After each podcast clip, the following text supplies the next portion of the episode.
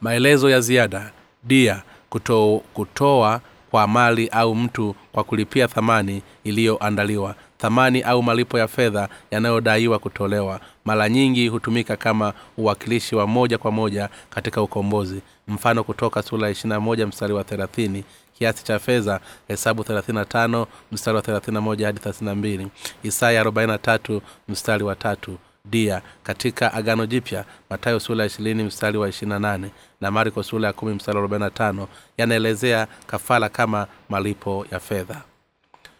Patana upatanisho tendo la ibada katika kutwika dhambi za wanadamu wote kwa yesu. Katika agano la kale upatanisho ulikuwa ni kutwika dhambi zote kwa sadaka ya mnyama kwa kuwekea mkono juu ya kichwa cha mnyama huyu katika agano jipya. Maana yake ni ubatizo wa yesu na yohana mbatizaji kwa kiebrania na kigiriki. Neno hili humaanisha kutwika dhambi juu ya yesu kristo ili wenye dhambi waweze kuingia kwenye haki ya mahusiano na mungu. Agano jipya linaelezea juu ya kutolewa sadaka kwa upatanisho kwa uwazi ubatizo wa yesu na kifo chake msalabani. Katika agano la kale neno upatanisho limetumika zaidi ya mara mia moja na mara zote limeelezea kwa walawi sura ya ishirina tatu mstari wa ishirina saba na ishirina tano mstari wa tisa. Hesabu sura ya tano mstari wa nane.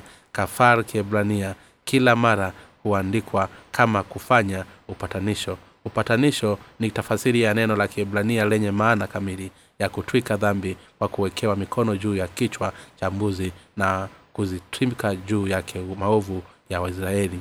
Walawi sura mstari wa ishirini. Katika agano jipya upatanisho unahusisha katika karamu kpr ikiwa kwa maana kufunika maana yake ubatizo wa ukombozi wa yesu katika agano jipya. Yesu alikuja ulimwenguni na kubatizwa akiwa na umri wa miaka thelathini ili kutimiza ukombozi wa wanadamu wote. Upatanisho wa kibibilia.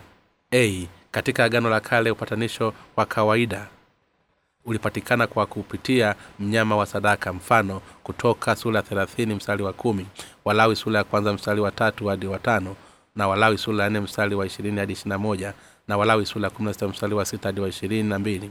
B katika agano jipya maana ya sadaka ya upatanisho katika agano la kale ilikuwa ni msingi uliwekwa katika ukombozi wa wanadamu. Uliweza kukamilishwa tu endapo mwili wa kristo yesu ungetolewa kwa kufa kwa ajili ya dhambi zetu. Wakorintho wa kwanza sura ya kumi mstari wa tatu. Neno upatanisho halikutumika tu katika kumaanisha kifo cha kristo. Kulipitia dhambi asili bali ilikuwa pia kubeba dhambi zote za wanadamu. Baada ya ubatizo ambao dhambi zote za ulimwengu zilitwikwa kwa yesu. Matayo sura ya tatu mstari wa kumi na tano. Aliokoa wanadamu wote kwa kuitoa damu yake msalabani. Walawi sura ya kwanza mstari wa kwanza hadi watano yohana sura ya kumi na tisa mstari wa thelathini. Mtume paulo ameelezea katika wakorintho wa kwanza sura ya tano mstari wa kumi na nne kwamba mmoja alikufa kwa ajili ya wote. Ndipo basi katika mstari ufuatao wa ishirina mbili inaelezea kwamba ilikuwa ni kwa ajili yetu ni mstari michache katika agano jipya hufananishwa na yesu kama sadaka. Mfano wa efeso sura ya tano mstari wa pili yohana sura ya kwanza mstari wa ishirina tisa na thelathini na sita. Mwana kondoo yohana mbatizaji na wakorintho wa kwanza sura ya tano mstari wa saba pasaka wetu mtume paulo. Hata hivyo paulo aliweka bayana kwamba ubatizo wa yesu katika mto yorodani ulikuwa ni upatanisho wa dhambi zote za ulimwengu. Ameelezea katika walumi sura ya sita kwamba dhambi zote za ulimwengu alitwikwa yesu kwa kupitia ubatizo wake na yohana mbatizaji. Ameendelea kuelezea juu yake kusulubiwa kwa yesu kuwa ni hukumu na fidia kwa dhambi zetu na ya upatanisho iliyotolewa kwa roho za watu wote. Kifo cha yesu kilikuwa ni utambuzi wa mpango wa mungu unaoonyeshwa katika sadaka ya upatanisho katika agano la kale. Kuwekewa mikono katika agano kile ni ubatizo wa yesu katika agano jipya na kulingana na sheria ya mungu isaya sura ya hamsini na tatu mstari wa kumi matayo sura ya tatu mstari wa kumi na tatu hadi mstari wa kumi na saba. Waibrania sura ya saba mstari wa kwanza hadi wa kumi na waibrania sura ya kumi na nane Waraka wa kwanza wa petro sura ya tatu mstari wa ishirina moja. Agano jipya haliishii hapa tu. Tuna ubatizo na kifo cha yesu bali kinawekwa zaidi kwa kutuelezea juu ya tumizo kwa uokovu kwa kubatizwa kwetu katika kristo ambapo tunawezesha sisi binafsi kufa na yesu. Walumi sura ya mstari wa saba hadi wagalatia sura ya pili mstari wa kumi na tisa hadi ishirini. Inatuelezea kuwa yohana mbatizaji alibatizwa na yesu kristo ili kubeba dhambi zetu zote na ulimwengu na kwa matokeo yake alisulubiwa yesu kristo kwa kupitia ubatizo wake na damu yake. Si pi tulikasa dhambi za ulimwengu bali pia aliokoa kila mmoja wetu toka nguvu ya shetani ili kuturudishia katika nguvu ya mungu kwa kukubali adhabu na kuvumilia maumivu kwa niaba ya wanadamu wote. Hivyo ukombozi wa yesu umesuluhisha tatizo la dhambi lililoweka kizuizi kwa wanadamu kutoweka kuwa karibu na mungu. Tendo hili la kihistoria la muda limelidhihirisha imani utulivu katika ya wanadamu. Mungu kwa kuleta wokovu furaha warumi sura ya tano mstari wa kumi na moja uzima warumi sura ya tano mstari wa kumi na saba hadi kumi na nane na ukombozi matayo sura ya tatu mstari wa kumi na tano yohana sura ya kwanza mstari wa ishirina tisa waibrania sura ya kumi mstari wa kwanza hadi wa ishirini waefeso sura ya kwanza mstari wa saba wakolosai sura ya kwanza mstari wa kumi na nne katika waraka wakati mmoja. Siku ya upatanisho waibrania unamaanisha wa siku ya kufunika au kusuluhisha. Sehemu muhimu ya siku ya wayahudi ilikuwa ni siku ya upatanisho katika siku ya kumi ya mwezi wa saba walawi ishirina tatu mstari wa ishirina saba na walawi ishirina tano mstari wa tisa. Tunaweza kuona katika walawi kumi na sita kwamba hata kuhani mkuu hakuruhusiwa kuingia patakatifu patakatifu isipokuwa katika ibada iliyotengwa katika siku hiyo. Upatanisho wa pia ulihitajika kabla ya kuingia patakatifu patakatifu na pia ulihitaji wa wana wa israeli kwa njia hii ndipo kuhani mkuu aliweza kutoa sadaka ili aweze kutwisha dhambi kwa kuwekewa mikono juu ya kichwa cha mnyama wa sadaka. Waisraeli walifikiri juu ya utakatifu wa mungu na juu ya dhambi zao katika siku ya hiyo ya upatanisho. Katika muda wao huo kwa kiasi cha dakika kumi na tano ikijumlishwa na azazeli kumi na mbili sadaka ya kuteketezwa na tatu sadaka ya upatanisho walioletewa kwa mungu walawi sura kumi na sita mstari wa tano hadi mstari wa ishirina tisa hesabu ishirina tisa mstari wa saba hadi kumi na moja. Ikiwa tutahesabu mwana kondoo mwingine aliyetajwa katika hesabu ishirina nane mstari wa nane zipo sadaka kumi na tatu za kuteketezwa na nne za upatanisho. Siku waisraeli walivyokuwa wakitoa sadaka ya upatanisho wa dhambi za mwaka ilikuwa ni siku ya kumi katika mwezi wa saba. Kwa jinsi hiyo hiyo siku ya upatanisho wa dunia ilikuwa ni siku ile yesu alipobatizwa na yohana mbatizaji. Hakika ilikuwa ni siku ya upatanisho wa wanadamu. Ilikuwa ni siku ya mungu kuwatakasa dhambi zote za wanadamu ulimwenguni. Matayo sura tatu mstari wa kumi na tatu hadi kumi na saba. Ilikuwa ni siku ya upatanisho ambayo mungu alitimiza haki zote. Sadaka ya upatanisho. Katika agano la kale kama ilivyokuwa sadaka ya mwenyezo sadaka ya utakaso wa waisraeli wote. Ilitolewa katika madhabahu. Kuhani mkuu alijitakasa yeye binafsi kwanza na kuvaa vazi lile takatifu. Badala ya vazi lile la kawaida la ibada walichagua ndama dume kwa sadaka ya dhambi na kondoo dume kama sadaka ya kuteketezwa kwa matoleo yake binafsi. Na nyumba yake walawi mstari watatu hadi wanne kuhani mkuu aliweka mikono yake juu ya kichwa cha, cha moja kwa sadaka hizi ili kutwika dhambi za wanadamu za watu wake. Kuwekea mikono kulikuwa ni jambo muhimu sana katika siku ya upatanisho. Kama ilivyofanyika matoleo ya sadaka hizi yasingeweza kufanyika kwa kuwa upatanisho wa dhambi usingekamilika. Bila kuwekewa mikono hivyo ndivyo kulikwika dhambi za mwaka wa israeli juu ya sadaka ya dhambi katika warawi sura mstari wa ishirina moja na haruni ataweka mikono yake miwili juu ya kichwa cha yule mbuzi aliye hai na kuungama juu yake uovu wote na wana wa israeli na makosa yao nam dhambi zao zote naye ataziweka juu ya kichwa chake yule mbuzi kisha atanipeleka aende jangwani kwa mkono wa mtu aliye tayari. Alichukua mbuzi wawili wa kondoo dume kama sadaka ya kuteketezwa kwa watu walawi sura ya kumi na mstari wa tano. Na ndipo aliwatoa mbele za bwana katika mlango ya mahali patakatifu na kupiga kula ili kuchagua moja wa bwana na mwingine wa zazeli. Yule mmoja wa bwana aliyetolewa akiwa hai mbele za bwana kupatanishwa kwa dhambi za mwaka wa israeli na kupelekwa jangwani. Walawi mstari wa saba hadi wa kumi. Dhambi ya israeli kutwikwa azazeli kwa kuwekewa mikono na kuhani mkuu ndipo azazeli aliyebeba juu yake dhambi zote za israeli aliopokea kujangwani kwa kuhisirisha watu wa mbinguni. Hivi ndivyo dhambi za mwaka zilivyotakaswa. Katika agano jipya kwa namna hiyo yesu kristo alibatizwa na yohana mbatizaji kwa kuwekewa mikono katika agano la kale na kubeba dhambi zote za ulimwengu akiwa kama mwanakondoo sadaka ili kutimiza wokovu wa mungu walawi sura ishirini mstari wa ishirina mbili matayo sura tatu mstari wa kumi na tano yohana sura ya kwanza mstari wa ishirina tisa na mstari wa thelathini na sita. Katika agano la kale kabla ya kupiga kula haruni alimchinja ndama dume kama sadaka ya dhambi kwa ajili ya yake ya nyumba. Walawi kumi na sita mstari wa kumi na moja na baadaye kuchukua chetezo kilichojaa makaa ya moto toka altare mbele ya bwana huku mkononi mwake akiwa amebeba uvumba wa kunukia uliosagwa na kuwa laini na kuchukua nyuma ya pazia. Baadaye aliweka uvumba huo juu ya chetezo yenye makaa ya moto mbele ya bwana ili wingu la moshi la uvumba liweze kutanda juu ya kiti cha rehema. Pia alichukulia kasi kwa damu ya dani damu dume na kunyinyizia kwa vidole vyake juu ya mbele ya kiti cha rehema mara saba walawi mstari wa kumi na mbili hadi kumi na tisa katika siku ya upatanisho kuwekewa mikono kwa haruni juu ya kichwa cha sadaka ya kuseketezwa kuachwa haruni aliwekwa mikono juu ya kichwa cha mbuzi na kumtwika dhambi zote za uovu wote wa israeli juu ya kichwa chake. Na ndipo mtu aliye tayari atamchukua mbuzi huyo jangwani na kumwacha huko. Mbuzi huyo wa azazeli atatangatanga huko jangwani na dhambi za israeli haki kufa mwishowe huu ndio mpango halisi wa sadaka ya upatanisho katika agano la kale. Ni sawa sawa kama ilivyo katika agano jipya isipokuwa mbuzi huyo alikuwa badala ya yesu kristo.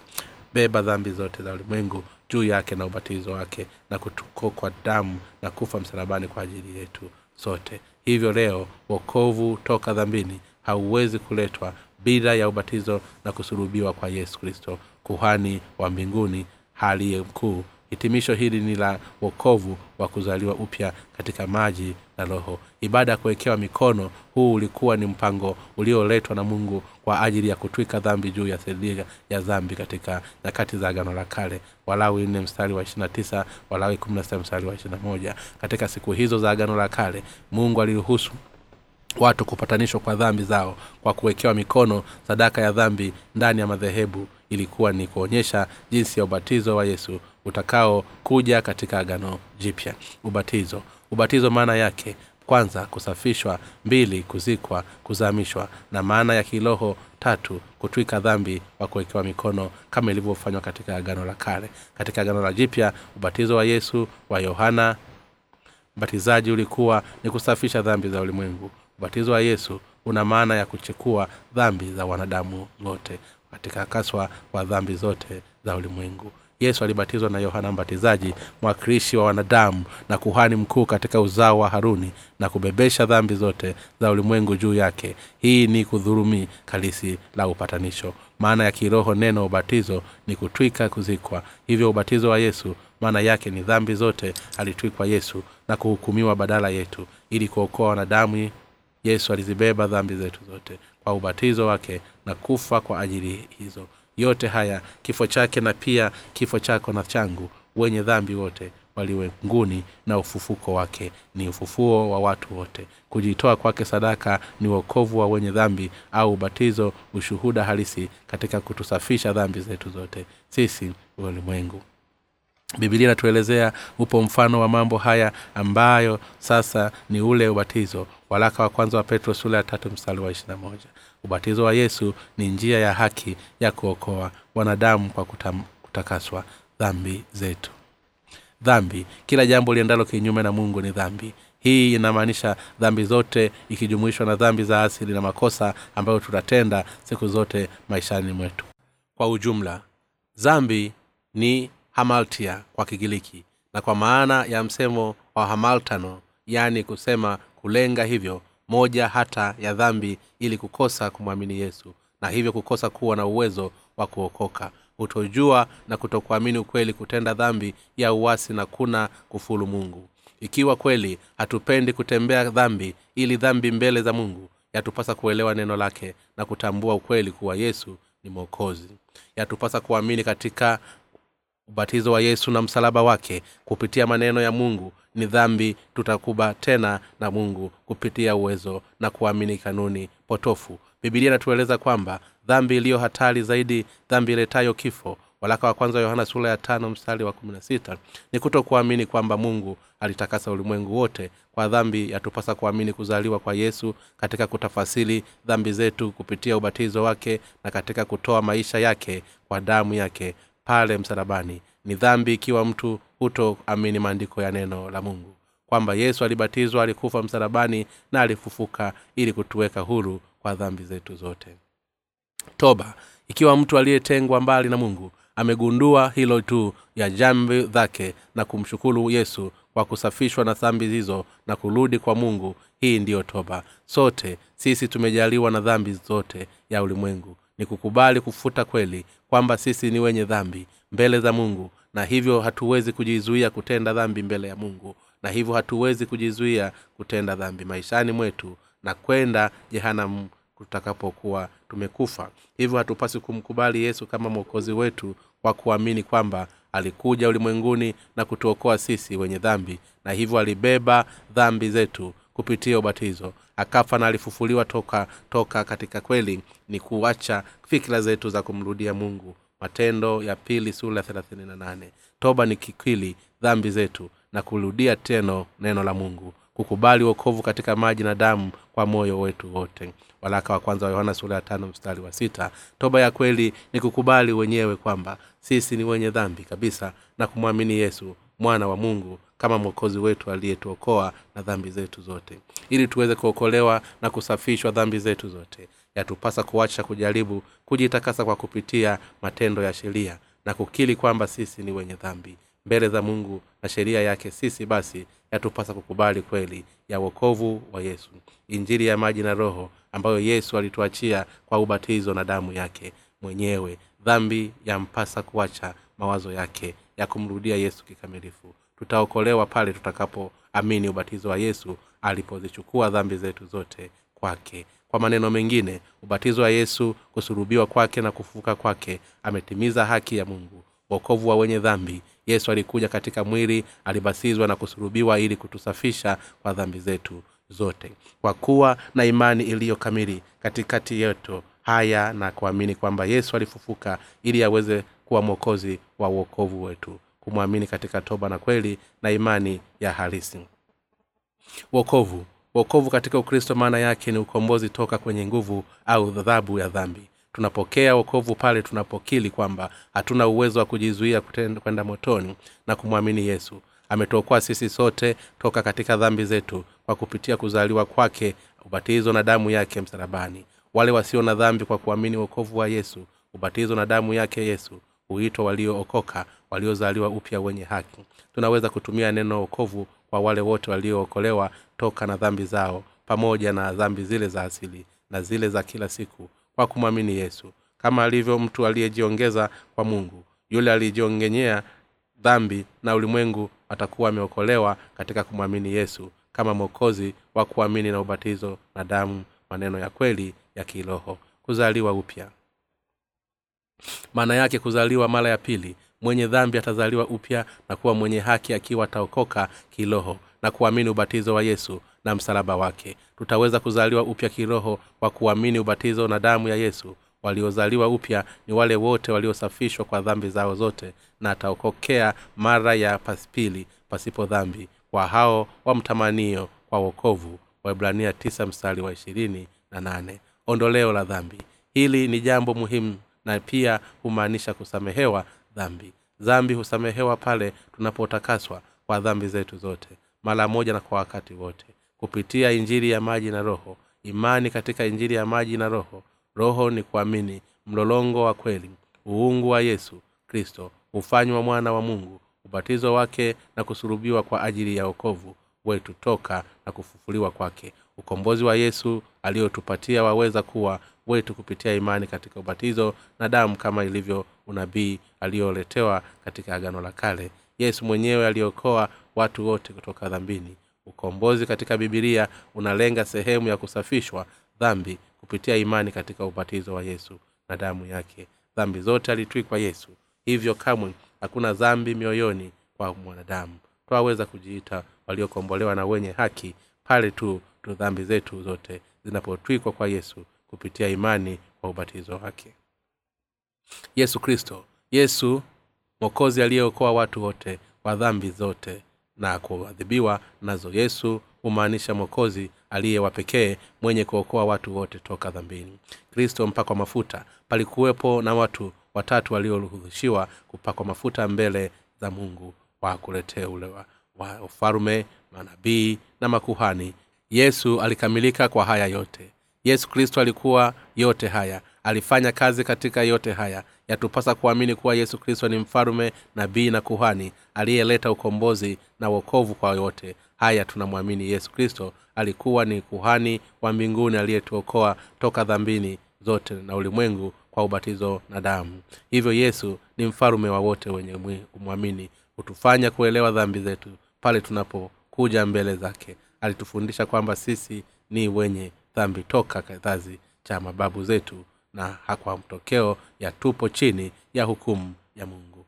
Yeye pia ametufundisha ya kwamba tumefichwa dhambi zetu kupitia mabatizo wa yesu na damu aliyofanya wote haya kwa ajili yetu sisi wenyewe wenye dhambi. Sababu gani mwana wa mungu kuwa mwanadamu? Alikuwa mwanadamu ili aweze kuwa mwokozi na kutuokoa sisi sote kwenye dhambi toka dhambini na kumuumini katika jehanam yesu ni nani? Kama ilivyoandikwa katika mwanzo sura ya tatu mstari wa tatu na yohana sura ya kwanza mstari wa kwanza hadi watatu yeye ni muumba mungu wa kweli mungu wa ulimwengu wote aliyeokoa wenye dhambi toka dhambi za ulimwengu. Wa filipi sura ya pili mstari wa sita ambaye yeye mwanzo alikuwa yu namna ya mungu naye hakuuona kule kuwa sawa na mungu kuwa ni kitu cha kushikamana nacho. Yohana sura ya kwanza mstari wa pili hadi watatu huyo mwanzo alikuwako kwa mungu vyote vilifanyikwa kwa huyo wala pasipo yeye hakufanyika chochote kilichofanyika. Yesu ni mungu muumba bwana wa ulimwengu. Ingawa hivyo watu wengi hushuhudia kuokolewa na kutoamini juu ya upendo na uokovu wa yesu aliyeshuka ulimwenguni katika mwili. Lakini wengi wamepokea wokovu na kuwa watu wa mungu na kupata uzima wa milele kwa yesu. Wamekuwa wenye haki. Sheria zipi zilizoletwa na mungu? Mungu ni wa mpango. Ndiye mungu wa kweli na hakika ndiye yeye aliye hai. Hivyo aliweka sheria ulimwenguni kwa sababu zifuatazo. Moja aliwapa wenye dhambi sheria na amri ili waokolewe kwa dhambi zao. Kwa maana kutambua dhambi huja kwa njia ya sheria. Walumi sura ya pili mstari wa ishirini. Sheria ya pili ni sheria ya imani iokoayo kwenye dhambi. Sheria ya roho wa uzima walumi nane sura ya pili inayotoa njia ya okovu kupitia imani katika yesu kristo mwokozi wetu walumi sura ya tano mstari wa kwanza hadi wa pili. Yesu alishuka ulimwenguni kuitimiza hii sheria alibatizwa na akatoa damu yake msalabani na akafufuka. Yesu aliweka sheria ya kovu ili kuokoa wale wote wenye dhambi ulimwenguni. Mungu aliweka sheria ya imani kwa wale tu wenye kuamini wokovu tokanao na maji na roho. Yeyote atakayeokolewa na kuwa mwana wa mungu yampasa kwanza kuamini sheria hii ya imani ambayo mungu ameitoa. Ndiyo pekee njia ya kuokoka kwa haya ameruhusu njia ya kwenda mbinguni kwa wale wenye kuamini na, ku, na kuzaliwa kiroho katika kweli tokana na sheria hii. Sheria ya mungu amri kumi.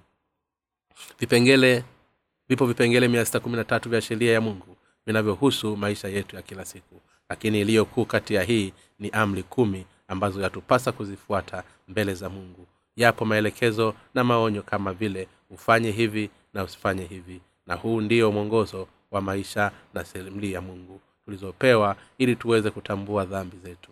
Kupitia amri zilizoandikwa na mungu tutaweza kutambua ni kiasi gani tumeacha utii kwake. Walumi sura ya tatu mstari wa kumi na tisa hadi ishirini. Sababu mungu hutupatia amri zake zikiwa ni kutufanya tugundue na waziona dhambi zetu. Kamwe hatuwezi kuzisikia amri zote hivyo tutapaswa kunyenyekea kwa kukubali ukweli kwamba sisi ni wenye dhambi mbele za yake kabla ya kumwamini yesu. Sisi wote ni wenye dhambi na mungu anajua kwamba kamwe hatutoweza kuishi kwa kufuata sheria yake. Hivyo ashuka ulimwenguni kama mwanadamu alibatizwa na kuhukumiwa msalabani kujaribu kuishi kwa sheria ya mungu ni dhambi ya kiburi. Hatupaswi kufanya hivyo kwa sheria yatuonyesha ni kwa hivi mungu alivyo mkamilifu na mtakatifu na kwa upande mwingine ni kwa jinsi gani mwanadamu alivyo dhaifu kwa msemo mwingine utakatifu au ukamilifu wa mungu umefunuliwa katika sheria ya mungu. Je yatupasa kumwamini yesu? Ndiyo yatupasa kumwamini sababu ni bwana wetu aliyepekewa haki na kwa sababu ni mpenzi yake. Kwa maana hapana jina jingine chini ya mbingu walilopewa wanadamu litupasalo sisi kuokolewa kwalo. Matendo sula ya nne mstari wa kumi na mbili. Hakuna mwokozi mwingine yesu ndiye mwokozi watu wa pekee tutaweza kukombolewa na kuzaliwa upya pale tutakapokuwa tunamwamini yeye. Kwa kuwa na imani kwake na ndipo tutaweza kwenda mbinguni na kupata uzima wa milele. Je sisi wakristo tutaweza kuwa wenye dhambi? Hapana. Mtume paulo anasema katika timotheo wa kwanza sula ya kwanza mstari wa kumi na tano kwamba yeye alikuwa wa kwanza wao. Wenye dhambi alikumbuka nyakati zile kabla ya kukutana na yesu katika jumuiya ya kristo leo hii wapo wengi wanaodhani ni wenye dhambi hata baada ya kumwamini yesu.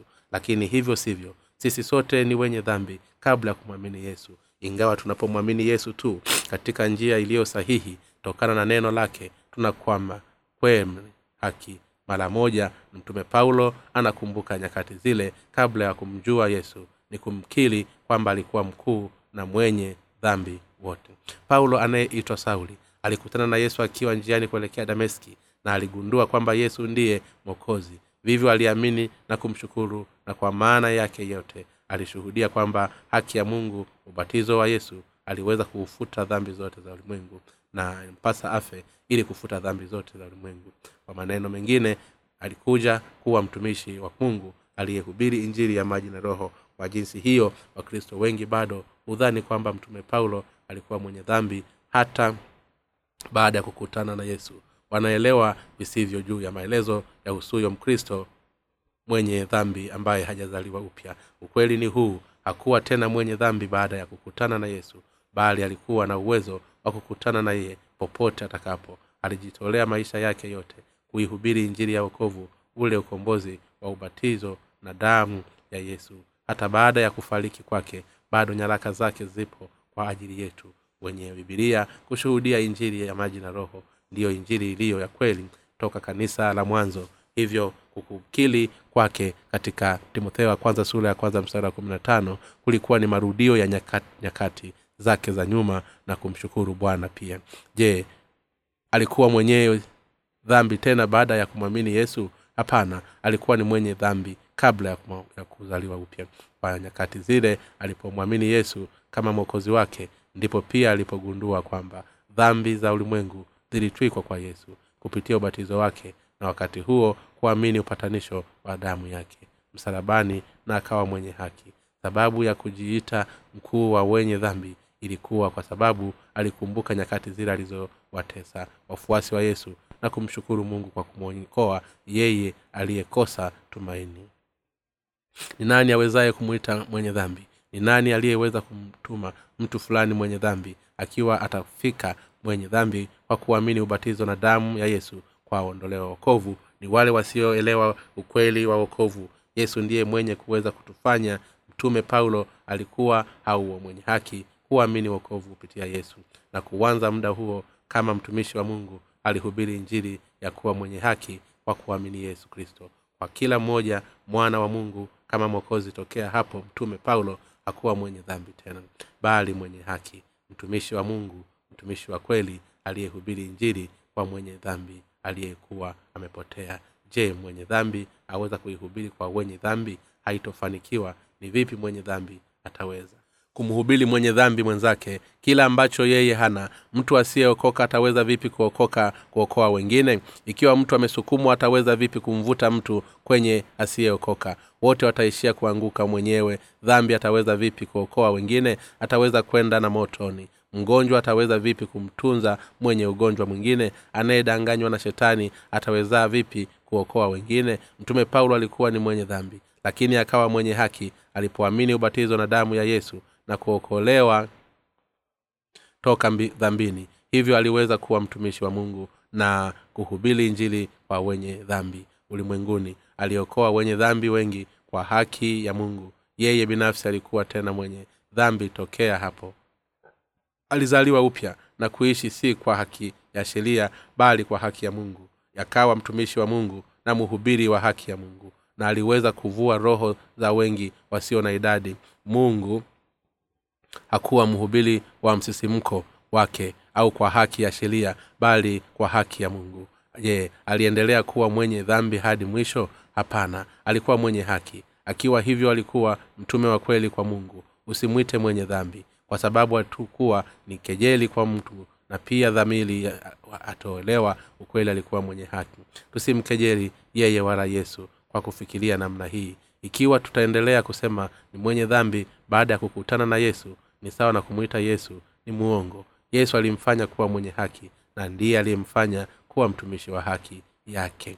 Je sala ya toba itaweza kutakasa dhambi zetu? Hakika sala ya toba haitoweza kamwe kututakasa dhambi zetu kwa sababu ukombozi hauji kwa kupitia matendo yetu bali ili tuweze kuwa wenye haki kamili na kwa kamini wote kuwa tumeoshwa dhambi zetu zote. Yatupasa kuamini katika ubatizo na damu ya yesu na kuamini kuwa yesu ni mungu ukombozi kamili kupitan, kupatikana kwa wale tu wenye kuamini kuwa yesu alibeba dhambi zetu zote na ubatizo wake na kutuokoa damu yake msalabani kutupatia uhai mpya. Sasa basi je tutaweza kuka, kutakasa dhambi zetu za kila siku kwa kufanya sala ya toba kila mara? Hapana. Dhambi zetu zote zitendazo maishani mwetu kila siku zilikwisha takaswa takribani miaka elfu mbili iliyopita pale yesu alipozibeba kwa ubatizo wake hakika tumepata utakaso wa kudumu kwa dhambi zetu zote. Kwa ule ubatizo wa yesu na kututoka kwa damu yake pale msalabani amekuwa mwana kondoo wa sadaka kwa ajili yetu wenye kumwamini. Husafishwa dhambi zetu zote na kupitia yote kwa ubatizo na kwa damu yake msalabani. Hata zile dhambi zilizotendwa baada ya kumwamini yesu zilikwisha safishwa kwa imani katika kijito kiliminikacho cha uokovu wa ubatizo na ukombozi kweli. Yesu tayari alikwisha kuwa mwokozi wa kubeba dhambi zetu kutakazotenda hadi pale mwisho wa kifo chetu. Yesu alikuja ulimwenguni na kubatizwa. Hivi ndivyo matayo sura ya tatu mstari wa kumi na tano inavyotimiliza haki yote kwa kubeba dhambi zetu zote. Mwana wa mungu alichukua hukumu ya dhambi zetu kwa kubatizwa. Ubatizo wa yesu una maana ya kutakaswa kwa sababu dhambi zetu zote alibeba yeye pale alipobatizwa na hukumu. Tukatafishwa kabisa na kutuacha hulu toka dhambi zetu. Ubatizo pia una maana kuzamishwa kuzikwa ili dhambi zetu zote. Alibeba yesu ili mbidi afe kwa niaba yetu sisi wenye dhambi. Hizo wale wote wenye kuamini kwamba dhambi zao zote alibeba yesu kwa kupitia ubatizo haki atawakuwa na dhambi zetu tena imani ya kweli ni kuamini kwa moyo wote kwamba dhambi zetu zote hata zile tutakazotenda mbeleni maishani zilikwisha bebwa na yesu miaka elfu mbili iliyopita. Alipopata ubatizo toka kwa yohana mbatizaji na hivi ndivyo hukutimiza haki yote ya mungu. Ikiwa hajasafisha dhambi zetu zote bado katika muda wote uliopita kwa batizo wake basi pasinge kuwepo na njia kwetu kuweza kuutakaswa dhambi zetu kumbuka kwamba yesu alitakasa dhambi zetu zote miaka mingi iliyopita. Imani ya kweli na uokovu wa kiroho katika nyumba hii maana yake ni kuleta mbele za yesu dhambi zetu ili tuwe na uhakika kwamba zimekwisha kutakaswa kabisa. Kwa kusema yesu alikwisha takasa dhambi hizi zote.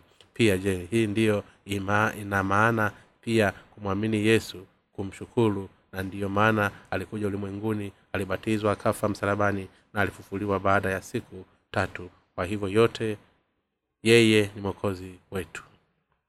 Heli wale waliotakaswa dhambi zao kwa kuamini ubatizo wa yesu aliyosafisha dhambi zetu zote. Huu ni ukweli wa kututakasa dhambi zetu za kila siku. Imani ya kweli ni kumwamini yesu aliyebeba dhambi zote za ulimwengu kwa ubatizo wake. Walumi sura ya nane mstari wa tatu inasema ni wale waliowachagua tangu asili hao akawaita na wale waliowaita hao akawahesabia haki na hao waliowatukuza je maandiko haya yanaungana mkono juu ya mafundisho ya utakaso wa hatua kwa hatua. Kifungu cha maandiko haya yakifundishwa juu ya mtakaso tunaweza kuupata hatua kwa hatua. Wana wa theolojia wengi na wale wahubiri walio waongo hufikiria hivyo kwa kufundisha wale wenye kuamini katika kristo yesu. Watabadilika hatua kwa hatua na kuweza kutakaswa kabla katika mwili na roho na mengi huamini hivyo. Lakini kwa hilo la kweli wakristo ambao bado hawajazaliwa upya kujikuta wakiwa magumu si hadi siku katika imani na kueleza kwao dhambi iliyokuwa mioyoni mwao. Hukuwa kadiri wanavyokuwa inaendaje utakaso wetu kwenda na muda. Neno utakaso na hatua kwa hatua ndiyo maneno ambayo hakika mungu anayachukia sana na ndiyo shetani huyapenda na kuyatumia katika kuwapotosha watu wa mungu tutaweza tu kwa kuwa wewe haki pale tutakaposhindwa kudhamini dhambi zetu wenyewe. Kwa sababu yesu alitakasa dhambi zetu zote kwa ubatizo na kujitoa kwake sadaka ili kulipa gharama zake zote mwenyewe. Tunadai haki yetu kupitia ubatizo na damu ya yesu. Tunakuwa wenye haki kupitia imani kama yesu alibeba dhambi zetu kwake. Yeye binafsi. Neno utakaso maana yake. Kuwa mtakatifu kwa kujaribu kutakasia kwa juhudi zetu. Hii si kwa kuamini katika kweli bali ni kuhamisha na miili yetu iliyo dhaifu. Tumaini la hatua kwa hatua katika utakaso pia hujatokana na matamanio yetu. Yako roho kwa kila dini ambayo neno lake la utakaso lakini sisi sote tuaminio katika yesu. Hatupasi kubadilisha umuhimu wa neno hili lenyewe. Hatuwezi kutakaswa hatua kwa hatua kwa kuamini katika yesu. Tutakuwa wenye haki mara moja na kwa wakati wote kwa kuamini katika ubatizo wa yesu na injili ya uthahirio kicho na imani ya injili ya ubatizo na damu ya yesu. Je kwa kutubu dhambi kutafanya dhambi hizo kufutika? Hapana dhambi haziwezi kufutika kwa toba bali kwa imani katika injili ya maji na roho. Dhambi zetu zaweza kufutika ikiwa tutaamini ubatizo na damu ya yesu ambayo ametutakasa sisi sote kwa dhambi zote hii ni kwa ajili ya wote wa roho utokanao na yesu aliyetakasa dhambi zetu zote kwa ubatizo katika mto yorodani. Kutubu dhambi ni njia pekee ya kuonyesha kwamba mtu fulani bado anafuraha anafuata sheria ya mungu. Lakini ukombozi aliotolewa kwa kwetu wale wenye kuamini ubatizo na msalaba wa yesu. Maji ya ubatizo na damu yake ya kristo ndiyo kweli ya mbinguni ambayo ziko yokenayo katika wote na dhambi na uokovu wetu hautegemei jinsi tufanyavyo toba bali katika kumwamini yesu kwamba alikwisha beba dhambi zetu zote kwa ubatizo wake na kusulubiwa kwa yesu. Ilikuwa ni dhambi kwa zile dhambi zote zilizobeba kwetu si wenye dhambi. Hivyo ukweli ni wa uokovu wetu ambapo katika ubatizo katika mto yorodani na damu ya msalaba sababu ya kutakaswa kwetu na dhambi zetu zote ni kwa kuwa tunamwamini yesu. Yesu aliyetakasa dhambi zetu zote kwa ubatizo na damu yake. Wale wote wenye kuhubiri kwako tunaweza kukombolewa kwa toba ya kweli na wadhalau ukweli wa wokovu kwa mungu. Hivyo watu kuamini ubatizo na damu ya yesu wokovu wa mungu usihutubu kusema tena kwamba dhambi zote za wanadamu zitaweza kusamehewa kwa kutubu mbele za mungu kila mara. Ujue ya kwamba dhambi zetu zote zitawekwa motoni katika kumwamini yesu ubatizo na damu yake ambayo ndiyo ukombozi wa na njia ya haki mbele ya mungu. Na ndiyo dhambi zetu zote kwa mara moja kwa kuamini maneno ya kweli maji na damu ya yesu. Walaka wa kwanza yohana mstari wa hadi wa nane. Dhambi haziwezi kufutwa kila tunapotubu. Ikiwa tutaendelea kusisitiza kutengeneza toba utaishia motoni. Hebu natuamini injili ya kweli ili dhambi zetu mioyoni ziweze kuwekwa tukatakaswa ili kwamba moyo wako wote ni si akili zako tu tuna uwezo huru kwa, kudha, kwa dhambi hizo daima. Ni ipi injili ya kweli? Injili ya kweli ni ile pekee yenye kutuwezesha kuwa huru kwa dhambi zetu kikamilifu mara moja na kwa wakati wote. Pale tunapoamini nguvu ya injili ya mungu ile ile iendeleayo daima bila kupungua. Injili ya mungu ni ile yenye kristo aliipa deni la madaiwa wenye dhambi wasioweza bila shaka kulipia wenyewe. Sababu ya kuwa ni injili nguvu iendayo ni pale inapotutakasa kufa kwa dhambi na kwenda motoni kwa kuhukumu mwana wa mungu akaja kuwa sadaka ya kujikotoa kwa ajili yetu ili kufuta dhambi zetu zote. Alikuja hapo ulimwenguni na kubeba dhambi zote kwa ubatizo wake na katika mto yorodani na kututakasa daima. Ameripa mshahara wa dhambi kwa kuchukua daima zoezi zote kwa ubatizo wake yohana na kuwa kufa msalabani karvali yesu alizifuta dhambi zetu zote ulimwenguni kwa mithihali ya nguvu kwa ubatizo na damu yake. Hii ndiyo habari njema injili ya kweli. Injili ya kweli ni ile yesu kuja ulimwenguni na kwa ubatizo wake na, ku, na kwa damu yake msalabani. Ametokoa sisi sote kwenye kula kwenye imani. Kama iandikwavyo katika waraka wa kwanza wa yohana mstari wa tano hadi wa sita huyu ndiye aliyekuja katika maji na katika damu. Yesu kristo si kwa maji tu bali kwa maji na damu sababu gani yesu alijitoa sadaka katika msalaba? Kujitoa kwa yesu kama sadaka kwa ajili ya sambi zetu. Kulifanyika kutokana na kujitoa kwake. Kupitia ubatizo wake alitupa mwili wake ili kulipa dhambi zetu zote ili tuweze kuachwa huru toka katika siku za dhambi zetu zote. Tutakapopaswa kuelezewa ni kwamba yesu alibatizwa katika mto yorodani ili kubeba dhambi zetu zote. Yatupasa kuamini kwamba yesu alikufa msalabani kwa sababu hii ikiwa yesu asingebatizwa kabla ya kusulubiwa na ikiwa asingekufa pale msalabani dhambi zetu zingebaki pale pale. Hivyo yatupasa kuamini yote haya mawili ubatizo na damu ya yesu kwa sababu yesu ni mwana wa mungu mwana kondoo sadaka alitolewa sadaka ya kufuta dhambi zetu zote. Yatupasa sisi sote kuamini kwamba yesu ni mwana wa mungu kwamba alibatizwa na kubeba dhambi zote za ulimwengu na alizisulubisha kwa dhambi hizo yesu alibatizwa na kusulubiwa ili kwenye dhambi waweze kuokolewa na kuwachwa huru toka katika adhabu ya dhambi na mauti. Yohana mbatizaji aliyembatiza yesu ni nani hasa? Mungu aliwapa waisraeli sheria kupitia msa na pia mpango wa utoaji sadaka ili waweze kupatanishwa kwa dhambi zao uovu wao kutoka mbele ya yake. Akamchagua haruni kaka yake msa kuwa kuhani mkuu na akamwamuru kutoa sadaka ya upatanisho katika ya kumi ya mwezi wa saba siku ya upatanisho ili dhambi zote za mwaka wa israeli ziweze kusafishwa. Walawi sura ya kumi na sita. Mungu alitaja namna moja ya sadaka katikati ya utamaduni iwe tu itoe kwa haruni na makuhani warithi wa kati ya uzao wake mungu alifungua njia kwa israeli kupatanishwa kwa dhambi zao zote kupitia kuwekewa mikono na haruni na juu ya sadaka ya mnyama wa kafala hii ni sheria ya upatanisho iliyowekwa na kuanzishwa na mungu kwa ajili yao. Kwa kivuli hiki imefanyika ieleweke kwamba yesu alikuja mwokozi na wanadamu katika nyakati za agano alikuja mwokozi kwa, kwa wanadamu katika nyakati agano jipya. Mungu alimtuma yohana batizaji mrithi wa haruni walaka nyakati wa kwanza sura ya ishirina mstari wa kumi luka sura ya kwanza mstari wa tano na kuhani mkuu wa mwisho wa agano la kale matayo sura ya kumi na moja mstari wa kumi na moja kumi na tatu.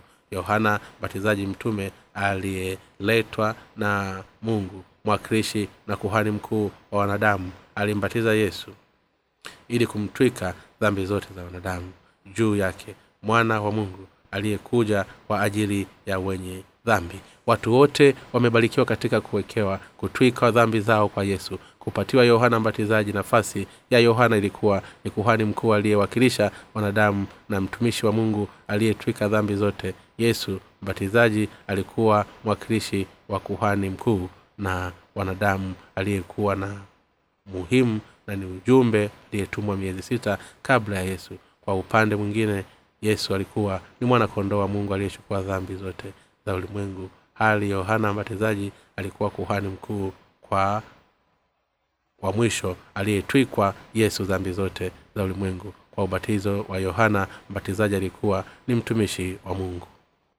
Mto yorodani ndipo yesu alipobatizwa. Mto yorodani humwagika kuelekea bahari ya chumvi dead kina cha bahari ya chumvi ni takribani mita mia nne pungufu usawa wa bahari hivyo maji ya bahari ya chumvi hayawezi kumwagika sehemu nyingine. Yamesimama hapo bahari ya chumvi. Chumvi chumvi ya bahari hiyo ni mara kumi zaidi ya radha itakayo bahari nyingine za kawaida za hivyo hakuna kiumbe chochote chenye kuishi ndani yake. Hivyo ndivyo iliitwa bahari ya chumvi dead sea.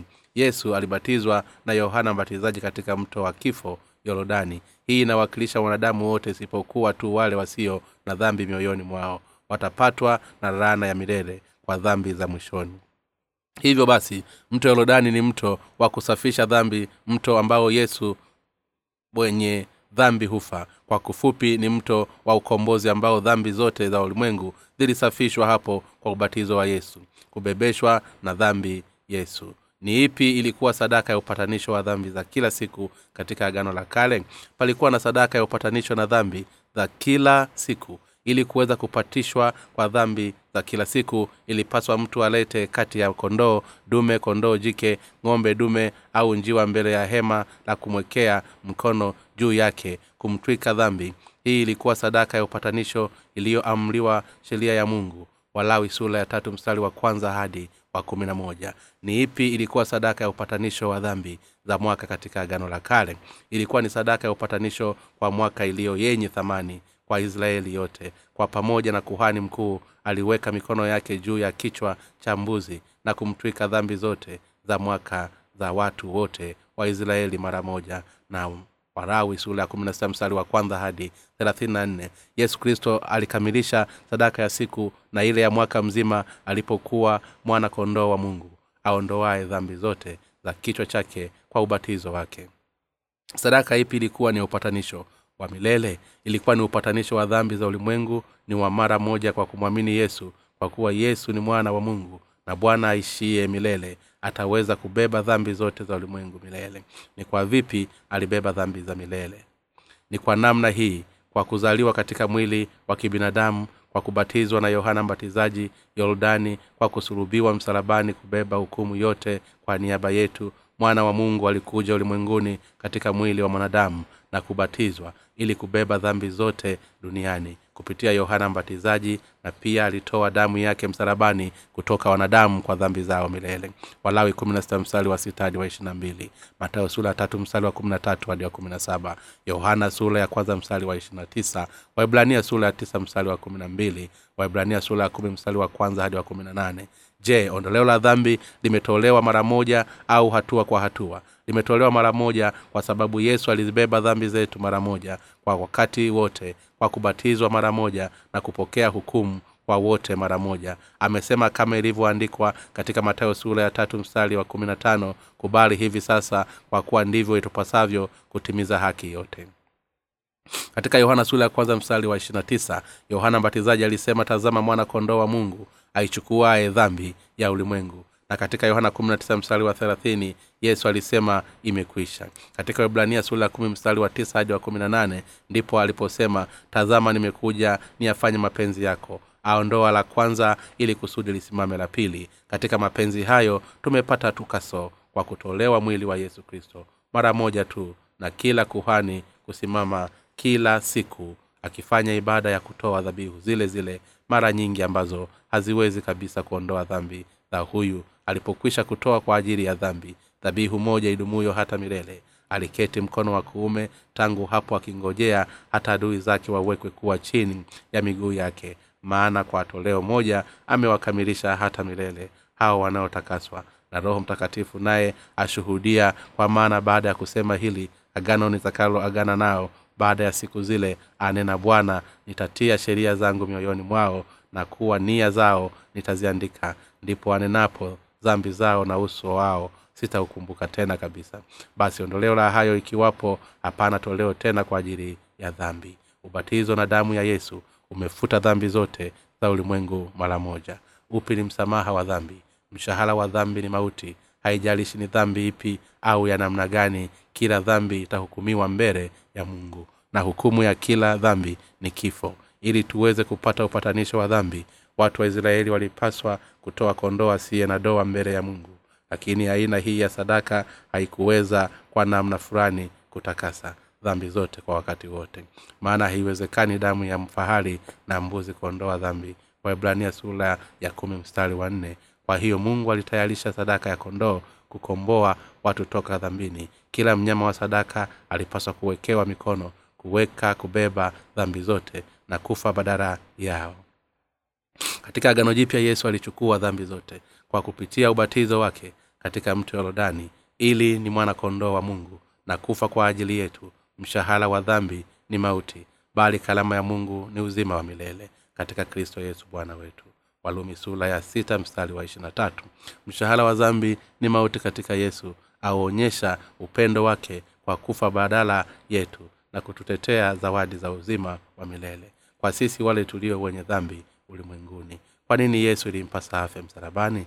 Kifo cha yesu ilikuwa ni malipo ya dhambi zote za ulimwengu alizobeba. Kwa kupitia ubatizo wake wanadamu walikuwa na adhabu ya kifo cha motoni kwa dhambi zao. Lakini kwa kuwa yesu alitupenda alikubali ubatizo ambao ulibebesha dhambi zote juu yake na kufa msalabani ili kutuokoa. Alijitoa mhanga ili kutuokoa toka dhambini na laana ile ya jehanamu kifo chake kilikuwa ni malipo ya dhambi za wanadamu. Alibatizwa ili azichukue dhambi zote za dunia na kujitoa ahukumiwe msalabani ili kutuokoa toka dhambini hukumuni na kwenye laana. Kifo cha yesu ni kwa ajili ya dhambi za ulimwengu alizobeba pale yorodani ili aweze kupokea hukumu ya dhambi za wanadamu. Alikufa msalabani na kufufuka ili hatuwezesha kuishi tena kama wenye haki. Tunapata nini pale tunapomwamini yesu tunapokea msamaha wa dhambi zetu zote kwa wenye haki walumi sura nane mstari wa kwanza hadi wa pili. Mbili tunapokea roho wake na kuishi milele matendo sura ya pili mstari wa thelathini nane walaka wa kwanza yohana sura ya tano mstari wa kumi na moja hadi kumi na mbili. Tatu tunapokea haki ya kuwa wana wa mungu yohana sura ya kwanza mstari wa kumi na mbili. Nne tunapokea upendeleo wa kuingia ufalume wa mungu ufalume wa mbinguni ufunuo sura ya ishirina moja mstari wa ishirini na mbili tano tunapokea baraka zote za mungu waefeso sura ya kwanza mstari wa tatu hadi mstari wa ishirina tatu. Kwa nini yesu itampasa kumwamini yesu? Kwa nini yatupasa kumwamini yesu? Yatupasa kumwamini yesu moja kutimiza mapenzi ya mungu mbili kuokolewa na dhambi zetu zote tatu kuingia ufalume wa mbinguni ili tuishi milele na bwana. Sisi sote ni wenye dhambi ambao tutaangukia motoni pasipo imani katika kristo mwokozi wetu ni yesu pekee ndiye mwokozi wetu ambaye ataweza kutuokoa toka motoni. Yatupasa kumwamini kwa kuwa ndiye pekee wa kweli. Ni wapi watu wengi humwamini yesu na kuokolewa? Mwishoni ni huenda mbinguni. Ni wapi watu wasiomwamini yesu wala kukombolewa mwishoni huenda? Motoni kwa dhambi zao zote. Ziwa la moto liwakalo na kiberiti. Ufunuo sura mstari wa nane. Ni nani kondoo wa mungu wale wote wapokeao msamaha wa dhambi kwa kuamini ubatizo na damu ya yesu na kondoo wale wasio wazizi hili yohana sura ya kumi mstari wa kumi na sita ni wale mbuzi kwa sababu kuamini kwa ufinyu kwa kile kinacholewa kuchagua kwa sababu bado ni wenye dhambi. Wakati wale wenye kuamini ubatizo na damu ya yesu wameokolewa wote kwa wakati mmoja na kwa kuondolewa na mungu. Lipi ni kanisa la kweli la mungu kanisa la kweli la mungu ni pale wenye haki wale waliokombolewa na kutakaswa katika kristo kwa kuamini ubatizo na damu ya yesu wanapokusanyika na kumwabudu mungu. Wakorintho wa kwanza sura ya pili mstari wa pili. Kanisa la kweli li mungu kama ilivyoandikwa katika efeso sura ya nne mstari wa tano. Ni mahali ambapo washirika huamini katika bwana mmoja imani moja ubatizo mmoja mungu mmoja na bwana wa wote ni nani mzushi katika bibilia mzushi ni yule mwenye dhambi moyoni huku akimwamini yesu. Katika tito sura ya tatu mstari wa kumi na moja inasema alikuja ya kuwa mtu kama huyu amepotoka tena atenda dhambi maana amejihukumu hata yeye mwenyewe. Yesu alizichukua dhambi zetu kwa ubatizo wake lakini mzushi haamini juu ya baraka ya injili ya maji ubatizo wa yesu ubatizo wa ukombozi ambao ni zawadi ya thamani kwa mungu. Bali yeye hujihukumu mwenyewe kama mwenye dhambi huku akikataa uokovu kamili. Bibilia inaelezea aina hii ya watu kama wazushi wenye kumwamini yesu lakini wakiendelea kujihukumu kuwa wenye dhambi. Tito sura ya tatu mstari wa kumi na moja. Utaweza kushangaa ikiwa wewe nawe ni mzushi au la. Ikiwa unamwamini yesu huku bado ukitija mwenye dhambi basi hujaelewa ukweli wa kiroho wa injili ya maji na roho. Ikiwa ataamini katika yesu katika bado utajichukulia kuwa mwenye dhambi asiye na tumaini. Hivyo wewe mzushi maana yake ni kwamba unadhani injili ya kweli katika maji na roho. Ni dhaifu mno katika kufuata dhambi zetu zote na kufanya watoto wa mungu ikiwa wewe ni mmoja kati ya hawa waitwao wazushi wenye kukiri imani kila siku mbele za mungu. Ili wasamehewe na kukubali kwamba ni wenye dhambi basi wewe ni hatari kwa kufikiria upya imani yako utaweza vipi kuwa mwenye dhambi ikiwa yesu alikwisha beba dhambi zako zote? Kwa nini unaendelea kujaribu kulipia deni ambalo tayari lilishakwishwa lipwa na yesu kama zawadi kwako? Ikiwa utaendelea kusisitiza kulipia deni hilo binafsi wewe ni mzushi. Kwa sababu imani yako ni tofauti na ile iliyokupa mungu kwa kristo. Aaminie katika yesu. Lakini hajazaliwa upya ni mzushi. Ya kupasa ujue kweli hii mungu alichukua dhambi zote za ulimwengu na ikiwa utadhalau uokovu wake wewe ni mzushi. Mzushi ni yule ajiitaye yeye ni mwenye dhambi kwa maneno mengine mwenye kujihukumu nafsi yake mwenyewe. Je unadhani ni rahisi kwa mungu aliye mtakatifu atakubali mwenye dhambi awe mtoto wake? Akiwa anajiita yeye mwenyewe ni mwenye dhambi hali unamwamini mungu mtakatifu.